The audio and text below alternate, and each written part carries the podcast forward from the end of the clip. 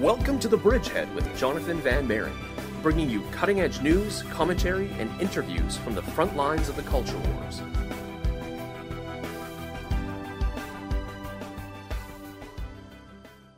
Hello, everyone, and welcome back to the Bridgehead on AM 530 at 1:30 p.m.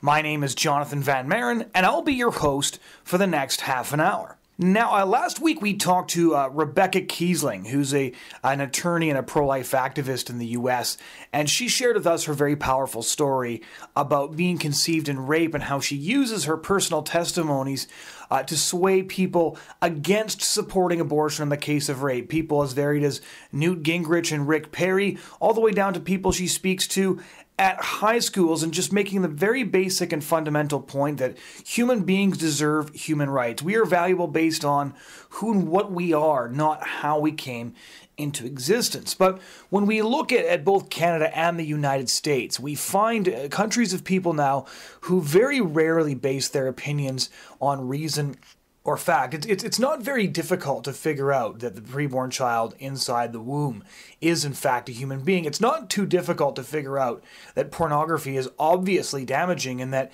if you expose yourself to pictures of thousands and thousands of naked people, it's unlikely that you're going to find yourself happy with one. It's it, it should seem obvious to people that divorce culture and hookup culture and promiscuity have done nothing but hurt children and hurt the people who are trying these relationships. And yet for some reason we've been sort of tricked into thinking that this is normal, that this is the way that things should be, that uh, this is just the way that societies naturally progress. So, to kind of take a, a, a closer look at what it was that happened that our culture started to buy into all these lies, lies like abortion, lies like the sexual revolution.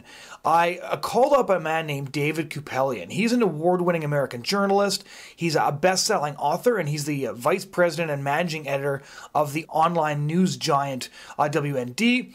Uh, he is a widely read online columnist, the editor and driving force behind Whistleblower Magazine, and he's the author of two very influential books 2005's The Marketing of Evil and its 2010 sequel, How Evil Works. Now, actually, The Marketing of Evil is a book uh, that here at the Canadian Centre for Bioethical Reform I share with all of our interns so that they can get a background on, for example, how it was uh, that abortion became mainstreamed and, and how it was that something we know kills a human being uh, turned into a, an issue of choice and not an issue of human rights. Kupelian is, is a frequent media guest. He appears on Fox, MN, MSNBC, C SPAN, CBN, and a lot of other TV and radio venues. And I was uh, really grateful to him to make the time to come on and chat with me today to share with all of you the different ways in which evil has influenced our culture and the different ways in which evil has been sold to our culture. So, uh, without any further introduction, uh, welcome to the program, David Kupelian. So, uh, what I've been looking at on this show for the last while is how uh, different things are sold to the public and how we live in a very high information age with a lot of information available to people, and yet still, for some reason, a lot of the most significant issues have the least amount of rational thought actually put into them during discussion. So, for example, uh, the issue of abortion. You hear constantly things that are put out like, well, enormous numbers of back alley abortions took place prior to Roe v. Wade, or here in Canada, that would be R.V. Morgentaler. So, in your book, The Marketing of Evil, which I found uh, very fascinating because it exposed, I think, a lot of things that people in our society just take for granted, you talk about how abortion was actually sold to the public with lies like this that are still repeated to this day. That's right. Bernard Nathanson was the uh, part of the vanguard of abortion legalization in America in the late 60s, early 70s. He was the, one of the co-founders of NARAL, one of the top uh, unhinged uh, pro-abortion groups even today, and he uh, ran the largest abortion clinic, uh, certainly on the East Coast in, in Manhattan. Um, and uh, he had a, you know, he had a crisis of conscience. He was touched by God at some point, and he uh, he spent the rest of his life trying to put the genie back in the bottle of, of abortion. And he was very forthcoming about the marketing plan that they used to sell abortion to America and um, to the media and, and through the media to, to the public and, and the Supreme Court. And basically, he says they just simply fabricated lies. They flat out made out made up uh, statistics. Um, the number of uh, you know uh, women dying from uh, you know illegal botched abortions, back alley coat hanger abortions, so called. The number of women dying every year they would fabricate uh, by an order of magnitude, you know, tenfold or more. They'd make up, or, or fiftyfold. They make up astronomical numbers. Like uh, it's in fact, if you go to the NARAL website today, you can still find the number of 5,000 to 10,000 women were dying every year of illegal botched abortions, according to the lying propaganda. There never was anything remotely like that uh, Nathanson, who was in the middle of this world, says it was something more like, oh, I can't remember the number. It was in the hundreds, 100, 200, 300 per year, right. not 5,000 or 10,000. You know, 100 people dying of anything is a tragedy, but when you're making, when, when you're going to legalize abortion and you do it on the basis of 5,000 to 10,000 women are dying every year, that is a aggregate number that makes people think, wow, you know, if 10,000 women Americans are dying of anything, we that, that needs to get our attention. We need to do something about that. And so that is how they sold abortion to a, a basically liberal, progressive media that thought that this was a good, enlightened thing to do. But the media, to their shame, never actually went and researched uh, you know, trust but verify. They never actually said, okay, that's great. Where is your research? We right. want to double check your statistics. You you are an interested party. Wh- wh- who who who actually conducted this research? There was no research. They just made it up, as Nathanson later admitted. Right, and on the topic of faulty research, one of the chapters of the book that I found most fascinating, because it contradicted virtually everything I learned when I was in university uh, taking a, a degree in history, was your chapter on Alfred Kinsey. Because, of course, abortion, the legalization of abortion in 1973 was, of course, symptomatic to a degree of a culture that now needed uh, abortion to deal with the sheer amount of unwanted pregnancies that were taking place due to promiscuity. But this whole sexual revolution was really brought about by, by one man, as you, you make that point, Alfred Kinsey, in 1956. And you point out that almost for everything we know about the sexual revolution isn't actually true. Yeah, even uh, you know Kinsey is a famous person. He has been biographied several times, and even his most uh, you know uh, positive biographers have pointed out the the the inescapable that he was a very very sick human being sexually. He, I think you could say he was a sexual psychopath. Right. Um, he, and you know, the researcher that really brought all this to light is is Judith Reisman. And what Judith, who, who's a good friend now, what what what she discovered is she's been covering this for decades. She read, and this is right in the sexual behavior of the human male that was published in 1948, and it was followed by the Sexual Behavior in the Human Female in, I think, 1953. But the big blockbuster was the first book, 1948. This is still World War II Greatest Generation era time. Mm-hmm. And uh, Kinsey was on the cover of Time magazine and everything else, and was like he was the, the scientist in the white coat that was portrayed as the you know conservative family man who did all this research and found out all this stuff that we never realized about sex. But it turns out that he was a very sick person, and you don't have to take anybody's word for it. You can simply go to the book itself and you will find these very now infamous tables. I think it was table 35 and table 36. These are charts that purport to show the, how do I say this without sounding too graphic, the sexual responses of infants. We are talking not even just toddlers, infants, children down to two months of age. They were sexually torturing, and I'm saying if you are, you know, if you are molesting children, and by by Kinsey's own words, they were crying, they were writhing in pain, and so forth. I mean, it's unthinkable. It's like listening to the news today of what like ISIS does to Christian children in in Iraq and stuff like that. Things that are so horrible, you almost don't. It's painful to even talk about them. Okay, these are the things that are described in Kinsey's book. This book is an international bestseller, reviewed by all the international media. And so Judith Reisman, the scholar, says, um, "Excuse me, how is it that these tables in here, where we're talking hundreds of children are being molested like this by pedophiles with stopwatches, and they are literally um, transcribing these so-called, you know, sexual pleasure, sexual responses of these little tiny children, and and so Judith asked the obvious question that anybody who's who's thinking clearly would ask: How? What kind of research is this? It is a felony to have this kind of contact with little children under any circumstances whatsoever. Right. There are no exceptions. So how could this happen? And it's all laid out there. It's as though the world is in a trance. And the truth is that back then, even though you know the world was the West was more of the Judeo-Christian worldview, and we didn't have you know same-sex marriage and the, even the sexual revolution yet, although Kinsey was the was the the founder, the leader of the sexual revolution that, that flowered in the 1960s, and Mhm. today we have sexual anarchy and the sexual revolution and gay rights and transgender, and just goes on and on and on. But back then, it was it was something brand new, and people even back then were kind of in awe of science.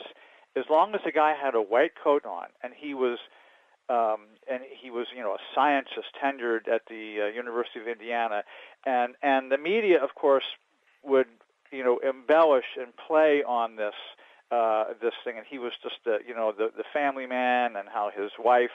They interview his wife, and she say yes, and he enjoys the persimmon pudding, and they they they they'd fill out all these details to show that uh, he was just a regular guy who went where the research led him, and it took him. And the thing is that we all, all of us, being sort of fallen beings, if I can strike a, a religious tone there, you know, Mm-hmm. um, we we all have a part of us that kind of is excited by what he's saying. What he basically was saying in these books is that human beings are animals, and like animals, you know, they should be able to have sex whenever and with whomever, of whatever gender, whatever, whenever they want. And he was practicing what he preached. He made all kinds of pornographic movies in his attic, and he pressured all of his um, his coworkers and their spouses uh, to participate in all this. He's a nasty guy. Okay, this is Mhm. this is all you know been well documented. As I say, his life is is is kind of an open book, except that there is a there's a, a that look. You say you might you might listen to this this guy on the radio talking right now and say, well, if this is that bad. How come I haven't heard of it? Mhm. Because the entire sexual revolution, the gay rights revolution, which is almost like the heroic class in Western culture now, okay, uh, and abortion, which is all based on this idea that sex is a right to have. You know, sex causes children. Okay, Right. you have you, but you want to have your free sex. You don't want the children, so you got to just right to kill the children. So much of the edifice of modern society, culturally and legally, is based on the the grotesquely bogus research that this man did. And I'm not just saying that that Kinsey was a you know a, a he. And I won't say he was a pedophile. I don't know that he certainly encouraged and enabled a great deal of pedophilia. Okay, Right. but you know he he was a guy who allowed who opened Pandora's box and allowed all this. So even though the details of his life are horrible, the fact that he went and he he would research and who would talk to back in 1948 who would answer 300 sexually explicit questions okay a lot of people most decent people today wouldn't but back in 1948 Right. world war ii era yeah the people who did they were prisoners they were prostitutes this is you know this is this is a fact he he actually went in and he interviewed lots of sexual offenders in prison uh, uh, uh, uh, prostitutes and so forth, and he labeled them as though they were, you know, uh, normal middle class uh, American housewives. Th- th- This is outright fraud. This Right. goes way beyond bias, and he had a he had a researcher's bias. He wanted the research to come out this way. This is outright fraud. It's the worst, probably the worst junk science of the last century. Okay, but still, you say, "Wow, if that's true, why haven't I heard it?" Because so much of what people cherish and is so important to them today is rooted in, at its very, very base, in the root of it, in this fraudulent research. So that's that's why uh, the, the Kinsey and his memory and his work is still protected today, even though, as I say, it's it, it, it makes it makes you know global warming look like the most solid science ever. Right. Uh, so what we have is, comparison. what we have is, is the sexual revolution that was brought in, you know, with Kinsey's research and slogans such as "Make Love Not War" and then the legalization of abortion in 1973, which proved they were very, very willing to make both love and war, and that although there were not things they would die for, there were things that they would kill for, such as the right to have sex unimpeded by the presence of children that would naturally proceed from those unions. But one of the things that I find is, as I debate on university campuses quite often with people, and it's very hard to combat uh, the sheer volume of information that they're absorbing that tells them things, uh, snippets. You know what I mean? If, if if you have social media, you'll you'll see major sites like Mic.com and Upworthy and all of these different sites that are churning out probably three or four a day sometimes uh, of so-called studies proving, for example, you know the ludicrous assumption that you know pornography is healthy, um, talking about how maximizing your number of sexual partners will will actually improve your life. Uh, things that that are, are patently false, even if you briefly think about them for longer than 15 minutes. One of the reasons you know that the cosmopolitan magazines and stuff like that have to have huge features on how to get over jealousy is because when you're comparing yourself with tw- the 12 previous partners Cosmo told you to have, you know jealousy is going to naturally just erupt. But we've kind of abandoned, you know, reasonably thinking about these things, and we've abandoned intuition, and we've abandoned reason in favor of these, you know, really short junk science articles that people just sort of, sort of swallow whole. And how do we combat this type of thing?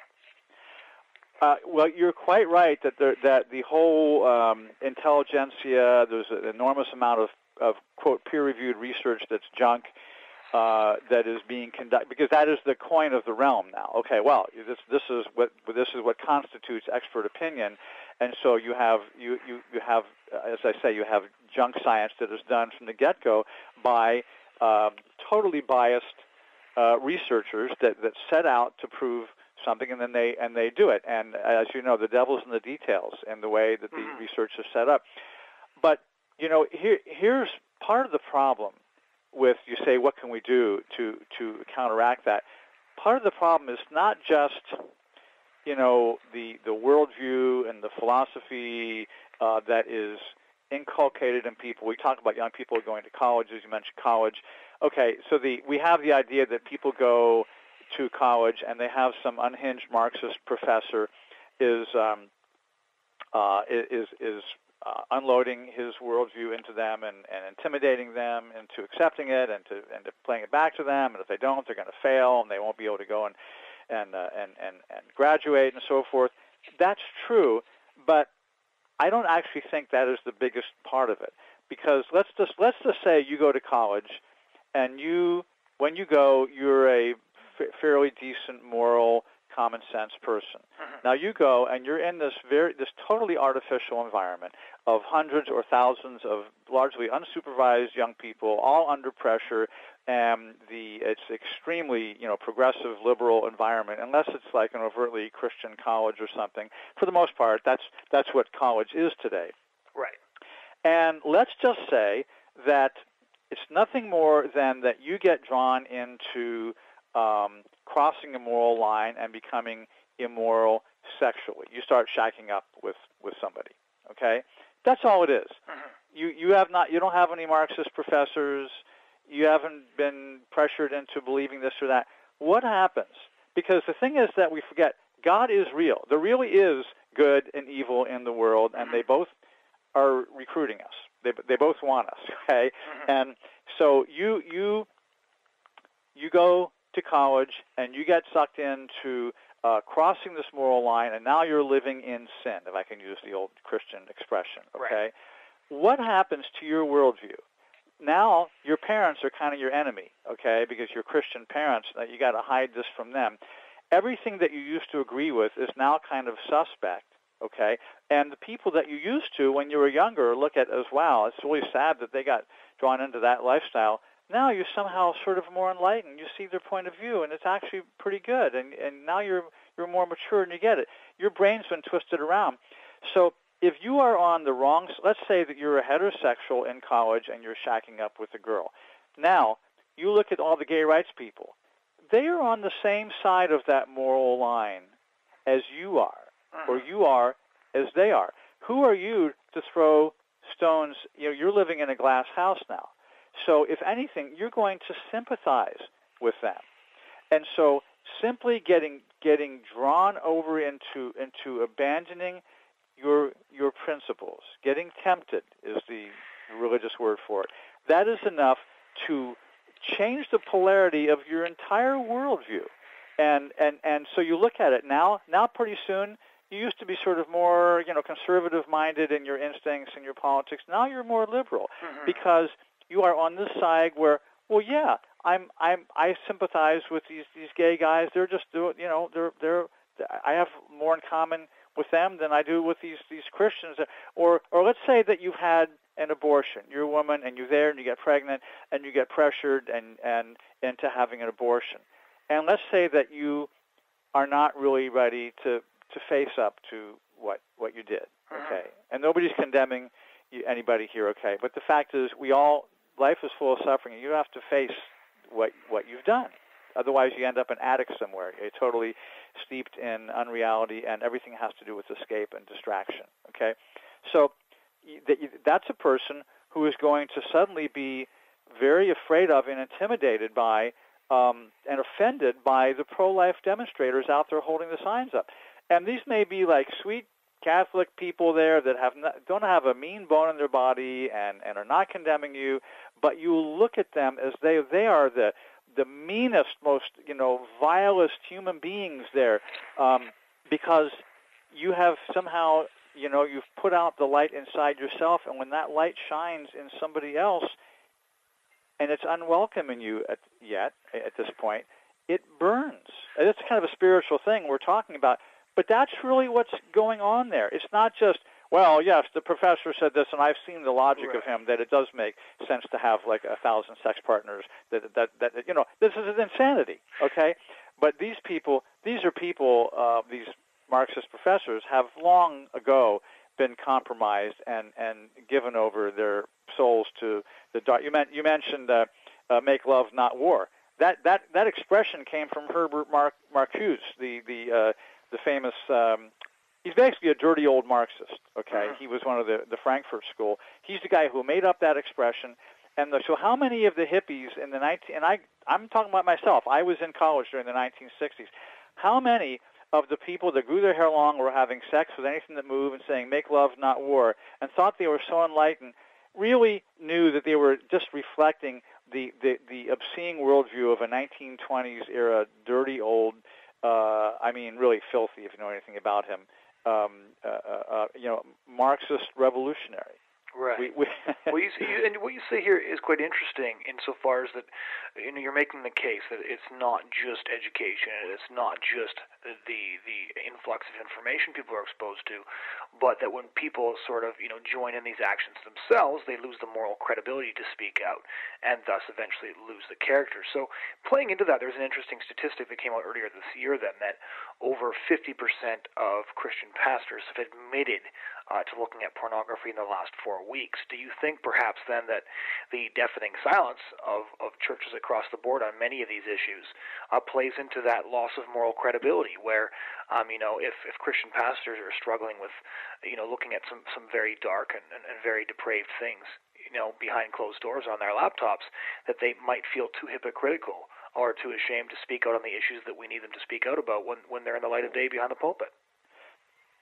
Well, yes, that would be very logical that they would be embarrassed to, and, and the the hypocrisy that they would feel uh, would be unbearable to be lecturing. I, I suppose some are capable of doing it. We've seen mm-hmm. some high-profile examples uh, of of you know Christian televangelists and stuff in in in past decades. But basically, yes, that I, look, I, I'm I, I would speak. I would say I am. I consider myself a Christian believer, uh, but I, um, you know, for for like the, for the, U.S. Okay, the, here the, the the lower 48 here where uh, you, you've got what 80 percent, maybe it's down to 75 percent of the population self-identifies as Christian. Okay, well, uh, look at the kind of government and culture and laws and, and public servants we have. They're they're more and more uh, not just unchristian, but you know anti-Christian. So the the pulpit is not very effective uh, r- right now. And the fact that look, I, when you say 50% of of pastors confess to looking at, at pornography, this is this is one of the really big scourges. I'm not I'm not dumping on the pastors here. Mm-hmm. And in past times, if you wanted to look at pornography, you had to like either order it through the mail or uh, you know go to the airport uh, newsstand or whatever and, and, and, and buy your whatever Hustler magazine, or you had to go to one of these raunchy um, adult bookstores, and, and there was really plenty of time along the way for your conscience to say to you, "Stupid, what are you doing?" Mm-hmm. Okay, uh, but but in the age of the internet, where it is literally like a the transporter machine in Star Trek. Okay, if you have a passing dark thought, a, a pull to go and look at whatever it is that that that the, the thought that that perches in your mind there, you can be there in three seconds. Okay, so you can literally beam yourself into pornographic quicksand in no time and and bypass the the conscience factor that if you had to get in your car and drive out there, you'd say, "What the hell am I doing? Why why am I doing this?" Mm-hmm. You, you probably wouldn't get out of your driveway. Okay, so that is part. Look, the I, I'm I'm an internet journalist. Okay, the internet is a almost magical technology. It's, Right. it's amazing, but it is leveraged uh, by by evil and by good. It's like all technology. It's it's amoral. It's used for Mhm. good and evil. And and believe me, we better use it for good because evil is really using it, telling people how to make bombs that get past metal detectors. That's in the news today. That's why we have higher, you know, uh, um, you know, security status at the airports, uh, and of course, you know, pornography and all the rest. It's it's um, so we, we may as well use it as instrument of, of enlightenment as well because evil is sure using it. Well, that's a great place to leave it. Thanks so much for taking the time to talk to us today. Happy to talk to you. Ladies and gentlemen, that was author and commentator David Kupelian, author of The Marketing of Evil, sharing with us how evil has influenced our culture in different ways and how it has disguised itself to gain widespread acceptance in the public. In fact, he mentioned Dr. Judith Reisman several times. We've actually interviewed Dr. Judith Reisman right here on this program. And if you want to listen to that interview and a lot of other ones, please go to uh, our uh, YouTube page, the Bridgehead YouTube page and all of our interviews get posted there shortly afterwards. We hope you enjoyed uh, this interview, and we've got a whole bunch of exciting interviews coming up over the next several weeks. We've got a number of different series looking at different issues in human rights, and we hope you'll consider joining us again next week at 1:30 p.m. Eastern Standard Time on AM 530. Thanks for listening, and have a great weekend.